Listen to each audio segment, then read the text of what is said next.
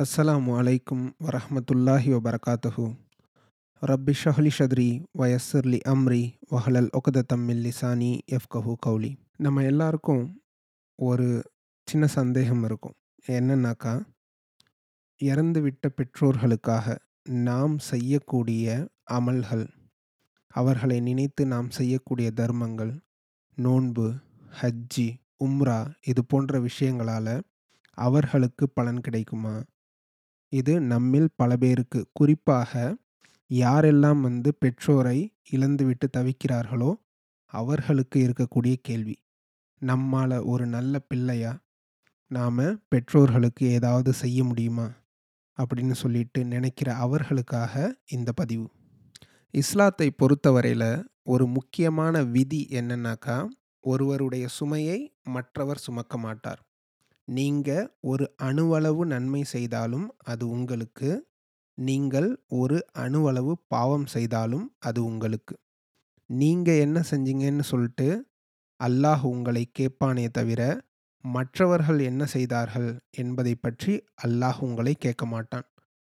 அல்லாஹ் குர்ஆனில் சூரா பக்கரா இரண்டாவது அத்தியாயம் நூற்றி முப்பத்தி நாலாவது வசனத்தில் சொல்லி காட்டுகிறான். தில்க உம்மத்துன் கதுஹலத் அவர்கள் சென்றுவிட்ட சமுதாயம். லஹா மா கசபத். அவர்கள் செய்தது அவர்களுக்கு. வலக்கும் மா கசப்தும். நீங்கள் செய்கிறது உங்களுக்கு. வலா துஸ் அலூன அம்மா கானு யாமலூன் அவங்க என்ன செஞ்சாங்க குறித்து நீங்கள் விசாரிக்கப்பட மாட்டீர்கள். அவர்கள் நன்மை செய்தாலும் சரி அவர்கள் தீமை செய்தாலும் சரி அதிலிருந்து உங்களுக்கு எந்த பங்கும் இல்லை அதே மாதிரி நீங்கள் ஒரு நன்மை செய்கிறீங்க நீங்கள் ஒரு தீமையை செய்கிறீங்க அதிலிருந்து அவர்களுக்கு எந்த பங்கும் இல்லை. இதுதான் இஸ்லாத்துடைய பிரதான கொள்கை. இப்படி ஒரு விதி இருந்தால் கூட சில விதிவிலக்குகளும் இருக்குது. அல்லாஹ் இந்த மனிதர்களை பார்க்கிறான். அவர்களுடைய சக்தி அவர்களுடைய தேவைக்கு தக்கபடி தன்னுடைய பிரதான விதிகளிலிருந்து அல்லாஹ் வந்து ஒரு சில விதிவிலக்குகளை வந்து கொடுக்குறான். ஒரு மனிதன் உயிரோடு இருக்கும் வரைக்கும் தான் அவன் தனக்கான நன்மையோ அல்லது தீமையோ செஞ்சுக்க முடியும்.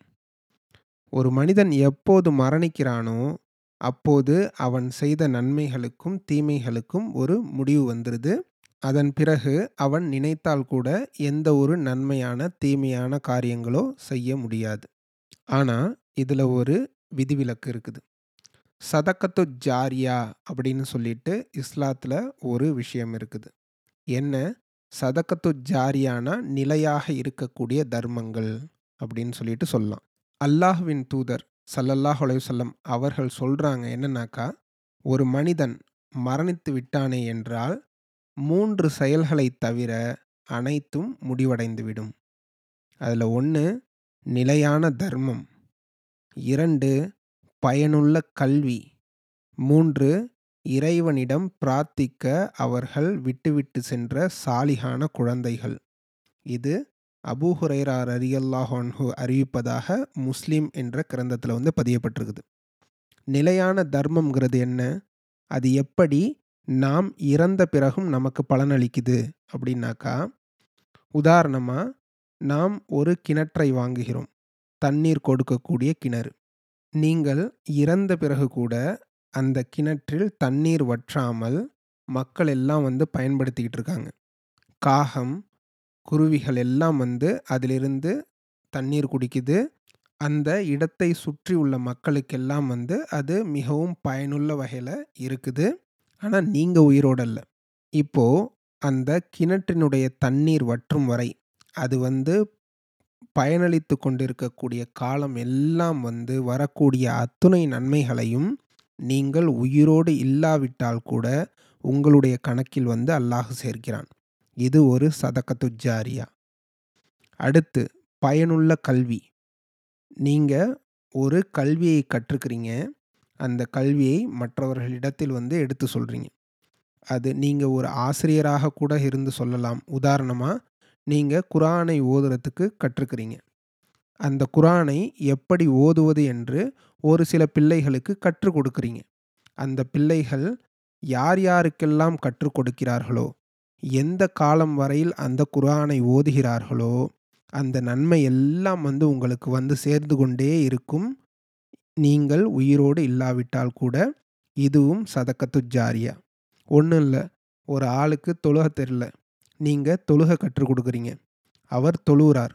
அவருடைய வாழ்நாளில் அவர் எப்போது தொழுதாலும் அதனுடைய நன்மைகள் உங்களுக்கு வந்து கொண்டே இருக்கும். அது மட்டும் இல்லை அவர் மற்றவருக்கு தொழுக கற்றுக் கொடுக்கிறார். இப்போ அவர் யார் யாருக்கெல்லாம் கற்றுக் கொடுத்தாரோ அவர்களிடமிருந்து கற்றுக்கொண்டு யார் யாரெல்லாம் தொழுகை மற்றவர்களுக்கு கற்றுக் கொடுத்தார்களோ அத்துணை பேருடைய நன்மையிலிருந்து ஒரு பகுதி உங்களுக்கு வந்து கொண்டே இருக்கும். நீங்கள் உயிரோடு இல்லாவிட்டால் கூட இதுவும் சதக்கத்து ஜாரியா. மூன்றாவது தான் வந்து இந்த தலைப்புக்கு பொருத்தமான ஒரு விஷயம் என்னன்னாக்கா இறைவனிடம் பிரார்த்திக்கக்கூடிய குழந்தைகள். நீங்கள் ஒரு குழந்தையை பெற்றெடுக்கிறீர்கள் அவர்களை சரியான முறையில் வளர்த்து அல்லாஹுக்கு அஞ்சி நடக்குமாறு அவர்களுக்கு போதிக்கிறீர்கள் நீங்கள் இறந்த பிறகும் கூட உங்களை நினைத்து அந்த பிள்ளைகள் செய்யக்கூடிய துவாக்கள் அந்த பிள்ளைகள் செய்யக்கூடிய தர்மங்கள் இதனுடைய நன்மைகள் எல்லாமே உங்களுக்கு வந்து சேர்ந்து கொண்டிருக்கும். இதுவும் மூன்றாவது வகையில் இருக்கக்கூடிய சதக்கத்து ஜாரியா. முதல் வகையில் வரக்கூடிய சதக்கத்து ஜாரியா அதாவது நிலையான தர்மத்துக்கு நபிகள் நாயம் சல்லா அலையம் அவர்கள் ஒரு எடுத்துக்காட்டு சொல்கிறாங்க என்னன்னாக்கா ஒரு முஸ்லீம் வந்து ஒரு மரத்தை நட்டு வைக்கிறார். அந்த மரத்தில் இலைகள் இருக்குது. அந்த மரத்திலிருந்து கனிகள் பெறப்படுது. இவையெல்லாம் வந்து அங்கே வரக்கூடிய பறவைகளாலும் கால்நடைகளாலும் வந்து உண்ணப்படுது. இதற்கு அவருக்கு நன்மை உண்டு. அது மட்டும் இல்லாமல் அங்கிருந்து ஒரு ஆள் திருடிட்டு போகிறாரு அந்த மரத்திலிருந்து ஏதாவது ஒரு கனியை வந்து திருடிட்டு போகிறாரு அதுவும் வந்து அவருக்கு தர்மமாக அமையும். இன்னொரு ஆள் வராரு அந்த மரத்துக்கு சேதம் விளைவிக்கிறார். அந்த மரத்தை ஏதோ வந்து செஞ்சு அந்த மரத்துக்கு சேதம் விளைவிக்கிறாரு. அந்த சேதமும் அவருக்கு தர்மமாக அமையும். இதை ஜாபிர் அலி அல்லாஹான் அவர்கள் வந்து அறிவிக்கிறாங்க. இது சஹீஹ் முஸ்லீமில் மூவாயிரத்தி நூற்றி ஐம்பத்தி ஒன்பதாவது ஹதீஸாக பதியப்பட்டிருக்குது. இதில் அந்த மரத்தை அவர் தர்மம் செய்யணும் அப்படிங்கிற நோக்கத்தோடு அவர் வந்து நட்டு வைக்கல. அந்த மரத்தை நட்டு வைத்து வளர்த்து வருகிறார். ஆனால் அதில் கிடைக்கக்கூடிய பலன்கள் அவரை அறியாமல் பலருக்கு போய் சேர்வதனால அதில் வரக்கூடிய அத்துணை விஷயங்களையும் அத்துணை விஷயங்களையும் அல்லாஹ் நன்மையாக மாற்றி அவருடைய கணக்கில் எழுதுகிறான். அதனால் ஒரு மொமீன் நல்ல எண்ணத்தோடு ஒரு மரத்தை நட்டு வைத்தால் கூட அவருக்கு அதிலிருந்து கிடைக்கக்கூடிய நன்மைகள் அதிகம். இப்போ பெற்றோருக்கு செய்யக்கூடிய விஷயங்களை பற்றி நாம் பார்க்கலாம். இறந்துவிட்ட பெற்றோருக்காக நாம் செய்யக்கூடிய தர்மங்கள் அவர்களை போய் சேருமா? இது சம்பந்தமாக ஒரு ஹதீஸ் இருக்குது. பனு சைதா குலத்தை சேர்ந்த சாத் பின் உப்பாதார் அலி அல்லாஹான்ஹு அவர்கள் என்ன பண்ணுறாங்க வெளியூர் போயிருக்கிறாங்க. அவர்கள் வெளியூர் போயிருக்கும்போது அவருடைய தாயார் இறந்து விடுறாங்க. இதன் பிறகு அவர் என்ன பண்ணுறாரு நபி சல்லா அலிஸ்லாம் அவர்களிடத்தில் வந்து அல்லாஹுவின் தூதரே நான் இந்த மாதிரி வெளியூர் போயிருந்தேன். அந்த நேரத்தில் என்னுடைய தாயார் வந்து இறந்து விட்டார். நான் அவருடைய சார்பாக வந்து ஏதாவது தர்மம் செய்யணும் அப்படின்னு சொல்லிட்டு ஆசைப்படுறேன். அப்படி செஞ்சால் அதனுடைய பலன் வந்து அவருக்கு கிடைக்குமா? இப்படி கேட்குறாங்க அதுக்கு நபிகள் நாயகம் சல்லா அலிஸ்லாம் அவர்கள் நிச்சயமாக பலன் அளிக்கும். நீங்கள் செய்யுங்க அப்படின்னு சொல்லிட்டு அவங்க சொல்கிறாங்க அதுக்கு சாத் பின் உபாதார் அலி அல்லாஹன் அவர்கள் என்ன பண்ணுறாங்க அவர்கிட்ட மெக்ராஃப் அப்படின்னு சொல்லிட்டு சொல்லக்கூடிய ஒரு தோட்டம் இருக்குது. அந்த தோட்டத்தை நான் என்னுடைய தாயாருக்காக தர்மம் செஞ்சிடுறேன் இதற்கு நீங்கள் சாட்சியாக இருங்கள் அப்படின்னு சொல்லிட்டு அவர் சொல்கிறார் இது இப்னு அப்பாஸ் அலி அல்லாஹன் அவர்கள் அறிவிக்கிறாங்க. புகாரில் இரண்டாயிரத்தி எழுநூற்றி அறுபத்தி இரண்டாவது ஹதீஸாக பதியப்பட்டிருக்குது. இந்த ஹதீஸில் தெல்ல தெளிவாக சொல்லப்பட்டிருக்குது என்னன்னாக்கா ஒரு பெற்றோர் இறந்து விட்டார்கள். அவர்களுக்காக நீங்கள் ஒரு தர்மம் செய்யணும்னு சொல்லிட்டு நினைக்கிறீங்க. அந்த தர்மத்தை செஞ்சு அதனுடைய பலன் அந்த பெற்றோர்களுக்கு கிடைக்க வேண்டும் என்று நினைத்தீர்கள் என்றால் அது இஸ்லாத்தில் சொல்லப்பட்டதுதான். அதை செய்வதற்கு எந்த தாய்க்கும் வேணாம் அதனுடைய பலன் உங்களுடைய பெற்றோரை போய் சேரும். அவர்கள் மரணித்து விட்டால் கூட. ஆயிஷா அலி அல்லாஹன் அறிவிக்கக்கூடிய இன்னொரு ஹதீஸில் சொல்கிறாங்க ஒருவர் நபி சல்லா அலிஸ்லாம் அவர்கள்ட்ட வராரு. சொல்கிறார் அவர் என்னுடைய தாய் திடீரென்று மறைந்து விட்டார்கள். உண்மையிலேயே அவருக்கு கொஞ்சம் நேரம் கிடச்சி அவரால பேச முடிஞ்சிருந்தாக்கா, நல்ல தர்மமான காரியங்கள வந்து செஞ்சிருப்பாங்க. எனவே ரசூலுல்லாஹி ஸல்லல்லாஹு அலைஹி வஸல்லம் அவர்களே, அவர்களுக்காக நான் வந்து இப்ப அவங்க உயிரோட இல்ல. அவங்களுக்காக நான் தர்மம் செஞ்சா அது அவரை சேருமா? அப்படின்னு சொல்லிட்டு கேட்குறாங்க. அதுக்கு நபி ஸல்லல்லாஹு அலைஹி வஸல்லம் அவர்கள், ஆம், நஅம் அப்படின்னு சொல்லி சொல்றாங்க. இது சஹீஹுல் புகாரில 1388வது ஹதீஸா பதியப்பட்டிருக்குது. இப்படி இறந்துவிட்ட பெற்றோருக்காக நாம் செய்யக்கூடிய தர்மங்கள் அவர்களை போய் சேரும் என்பதில் எந்த சந்தேகமும் இல்லை அடுத்து நோன்பு. உங்களுடைய தாயாரோ, தந்தையோ கடமையான நோன்பை வைக்க முடியாமல் இறந்துட்டாங்க. அப்போ அவர்கள் விட்ட அந்த நோன்பை நீங்கள் வைக்கலாமா? இது சம்பந்தமாக வந்து ஏதாவது ஹதீஸ் இருக்கா? அப்படின்னு சொல்லிட்டு பார்த்தா, இது சம்பந்தமாகவும் ஒரு ஹதீஸை நாம் முஸ்லீமில் பார்க்க முடியுது. ஒரு பெண் அல்லாஹ்வின் தூதர் இடத்துல வராங்க. அவங்க என்ன சொல்கிறாங்க என்னுடைய தாயார் மீது ஒரு மாத நோன்பு கடமையாகி இருந்துச்சு. அவங்க இப்போ இல்லை இறந்துட்டாங்க. அவருடைய சார்பாக நான் நோன்பு நோட்கலாமா? அப்படின்னு சொல்லிட்டு கேட்டப்ப, அதற்கு அல்லாஹ்வின் தூதர் சல்லா அலைஹி அவர்கள் என்ன சொல்கிறாங்க அவர் சார்பாக நீ நோன்பு நோற்றுக்கொள். இப்படி சொல்கிறாங்க இது முஸ்லீமில் வரக்கூடிய 1939வது ஹதீஸ். உங்களுடைய பெற்றோர் ஏதோ ஒரு காரணத்தினால கடமையான நோன்பை சரியாக நோட்க முடியாமல், அந்த கடமையுடனேயே வந்து இறந்துவிட்ட நிலையில், அந்த நோன்பை அவருக்கு பகரமாக நீங்கள் நிறைவேற்றலாம். வேறொரு ஹதீஸில் வருது, நபிகள் நாயகம் ஸல்லல்லாஹு அவர்கள் சொல்கிறாங்க நிறைவேற்றப்படக்கூடிய கடன்களில் மிக சிறந்தது அல்லாஹுடைய கடன்.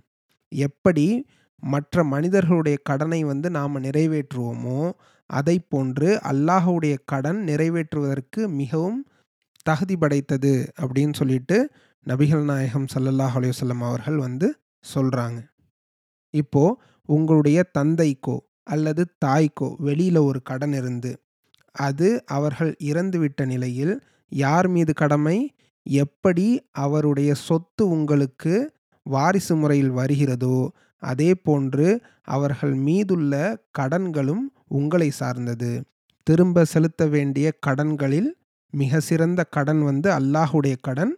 உங்களுடைய பெற்றோருக்காக அதை வந்து நீங்கள் நிறைவேற்றுங்க. அடுத்து இறந்து விற்ற பெற்றோருக்காக மட்டுமல்ல, உயிரோடு இருக்கக்கூடிய பெற்றோருக்காகவும். அவர்கள் முதியவர்களாக இருக்கிறாங்க.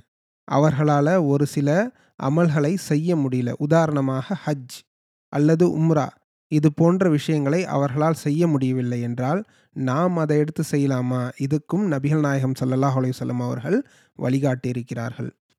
அபூ ரசீன் ரலியல்லாஹு அன்ஹு அவர்கள் நபி சல்லா அலுவலம் அவர்களிடத்திலிருந்து சென்று, அல்லாஹ்வின் தூதரே, என்னுடைய தந்தை இருக்கார்ல, அவருக்கு ரொம்ப வயசாயிடுச்சு. ரொம்ப முதிர்ந்த பெரியவராக இருக்கிறாரு. ஆனால் அவரால் ஹஜ் செய்யவோ, உம்ரா செய்யவோ அல்லது பிரயாணம் பண்ணி செல்லவோ அவருக்கு சக்தி இல்லை இப்போ. அவ என்னுடைய தந்தைக்காக நான் வந்து ஹஜ்ஜும், உம்ராவும் செய்து கொள்ளட்டுமா? அப்படின்னு சொல்லிட்டு கேட்குறாங்க. நபிகள் நாயகம் சல்லா அலிஸ்லம் அவர்கள், தாராளமாக செஞ்சுக்கப்பா அப்படின்னு சொல்லிட்டு அவருக்கு அந்த அனுமதியை கொடுக்குறாங்க. இது திருமிதியில் எண்ணூற்று ஐம்பத்தி இரண்டாவது ஹதீஸாக பதியப்பட்டிருக்குது. உயிரோடு இல்லாத பெற்றோருக்காக மட்டுமல்ல, உயிரோடு இருக்கக்கூடிய அந்த பெற்றோர்களுக்கு முடியவில்லை என்றால், அவர்களுக்கு ஹஜ்ஜு செய்ய சக்தி இருந்தால் நீங்கள் ஹஜ் செய்யக்கூடாது. அதே சமயம் அவர்களுக்கு முடியல, உடம்புக்கு முடியல. ஆனால் வந்து பொருளாதார சக்தி இருக்குது. அப்போ நீங்கள் அவர்களுக்காக ஹஜ்ஜோ, உம்ராவோ செய்யலாமான்னாக்கா தாராளமாக செய்யலாம். அதற்கு இந்த ஹதீஸ் வந்து இடம் கொடுக்குது. இப்போது இறந்து விட்ட பெற்றோர்களுக்கு பார்ப்போம். ஜுஹைனா என்ற கூட்டத்தை சேர்ந்த ஒரு பெண்மணி, நபிகள் நாயகம் சல்லா அலுவலம் அவர்களிடத்துல வந்து கேட்குறாங்க. என்னுடைய தாய் ஹஜ்ஜு செய்வதாக நேர்ச்சை செய்திருந்தார் அதை அவங்க நிறைவேற்றாமலே வந்து இறந்து விட்டார்கள். அவருடைய சார்பா நான் ஹஜ்ஜு செய்யலாமா? அப்படின்னு சொல்லிட்டு கேட்குறாங்க. அதற்கு நபிகள் நாயகம் சல்லா அலுவலம் அவர்கள் சொல்கிறாங்க ஆம். அவர் சார்பாக நீ ஹஜ்ஜு செய்து கொள். இதை சொல்லிவிட்டு சொல்கிறாங்க என்னன்னாக்கா, உன்னுடைய தாய்க்கு கடன் இருந்தால் அதை நீதானே நிறைவேற்றுவாய். எனவே அல்லாஹ்வின் கடன்களை நீங்கள் நிறைவேற்றுங்கள். கடன்கள் நிறைவேற்றப்படுவதற்கு அல்லாஹ் அதிகம் உரிமை படைத்தவன் அப்படின்னு சொல்லிட்டு சொல்கிறாங்க இது புகாரில ஐம்பத்தி இரண்டாவது ஹதீஸாக பதியப்பட்டிருக்குது. இப்னு அப்பாஸ் அலி அல்லாஹன் அவர்கள் வந்து இந்த ஹதீஸை வந்து அறிவிக்கிறாங்க. அப்போது நம்முடைய பெற்றோருக்காக நாம் ஹஜ் செய்வது அனுமதிக்கப்பட்டிருக்குது. எப்படி உம்ராவை பற்றி நாம் சொல்ல போனோம்னாக்கா உம்ரா கடமையான விஷயம் கிடையாது. ஆனால் பெற்றோருக்காக உம்ரா செய்யலாம். அதே சமயம் அது கட்டாயம் கிடையாது. ஆனால் இப்படி வச்சுப்போம். உங்களுடைய பெற்றோர்கள் தாங்கள் உயிரோடு இருக்கும்போது ஏதோ ஒரு காரணத்துக்காக நான் இந்த மாதிரி ஏதோ ஒரு விஷயம் நடந்தாக்கா நான் வந்து உம்ரா செய்கிறேன் இல்லை வந்து நான் வந்து கண்டிப்பாக உம்ராவுக்கு வரேன் அப்படின்னு சொல்லிட்டு ஏதாவது நேர்ச்சை செய்திருந்தார்கள் என்றால் அது கடமையான உம்ராவாகிவிடும். அதை செய்து முடிப்பது உங்களுடைய கடமை. பெற்றோருக்காக ஹஜ் செய்வதை பற்றி வந்து பார்க்குறோம். ஆனால் இன்னொரு ஹதீஸில் வருது ஒரு சகோதரிக்காக கூட வந்து நாம் ஹஜ்ஜு செய்யலாம். இப்னு அப்பாஸ் ரலில்லாஹன் அவர்கள் வந்து அறிவிக்கிறாங்க ஒரு மனிதர் நபிகள் நாயகம் சல்லா சொல்லம் அவர்கள்ட்ட வராரு என்னுடைய சகோதரி வந்து ஹஜ்ஜு செய்வதாக நேர்ச்சை செய்துக்கிட்டு இருந்தார் ஆனால் இறந்துட்டாங்க. அதற்கு நபிகள் நாயகம் சல்லா அலுவலம் அவர்கள் வந்து கேட்குறாங்க உன்னுடைய சகோதரிக்கு கடன் இருந்தால் அதை யார் நிறைவேற்றுவார்? நீ தானே நிறைவேற்றுவ? அதுக்கு அவர் சொல்கிறாரு ஆமாம் நான் தான் நிறைவேற்றுவேன் அப்படின்னு சொல்லி சொல்கிறாரு அப்போது நபிகள் நாயகம் சல்லா அலிசல்லாம் அவர்கள் வந்து சொல்கிறாங்க அல்லாஹுவின் கடனை நிறைவேற்று. கடன்கள் நிறைவேற்றப்பட அவனே அதிகம் உரிமை படைத்தவன் அப்படின்னு சொல்லிட்டு சொல்கிறாங்க அல்லாஹு தான் கடன்களில் அதிகம் உரிமை படைத்தவன். அவனுக்கு ஒரு கடன் இருக்குது. இப்போ நீங்கள் உங்களுடைய ஃபேமிலியில் ஒரு முக்கியமான நபராக இருக்கீங்க. உங்களுடைய ஃபேமிலியில் யாராச்சும் இறந்து போயிட்டாங்கன்னாக்கா உங்களுடைய குடும்பத்தில் யாராச்சும் இறந்து போயிட்டாங்கன்னாக்கா அவர்களுக்கான கடனை நிறைவேற்றுபவராக நீங்கள் இருந்தால் அவர் அல்லாஹுக்காக ஏதாவது ஒரு நேர்ச்சையை செய்திருந்தால் அதற்கான பொறுப்பை நீங்கள் ஏற்றுக்கொள்ள வேண்டும். இது பொதுவாக நாம் இந்த செய்தியிலிருந்து விளங்கி கொள்ள முடியுது. இந்த குறிப்பாக இந்த ஹதீஸ் வந்து புகாரியில் ஆறாயிரத்தி அறுநூற்றி தொண்ணூற்றி ஒன்பதாவது ஹதீஸாக பதியப்பட்டிருக்குது. இதன் மூலம் நாம் எவ்வாறு மற்றவர்களுடைய கடமையை நாம் எடுத்து செய்ய முடியும்? குறிப்பாக இறந்துவிட்ட பெற்றோர்களுக்கான கடமைகளை நாம் எவ்வாறு நிறைவேற்றுவது?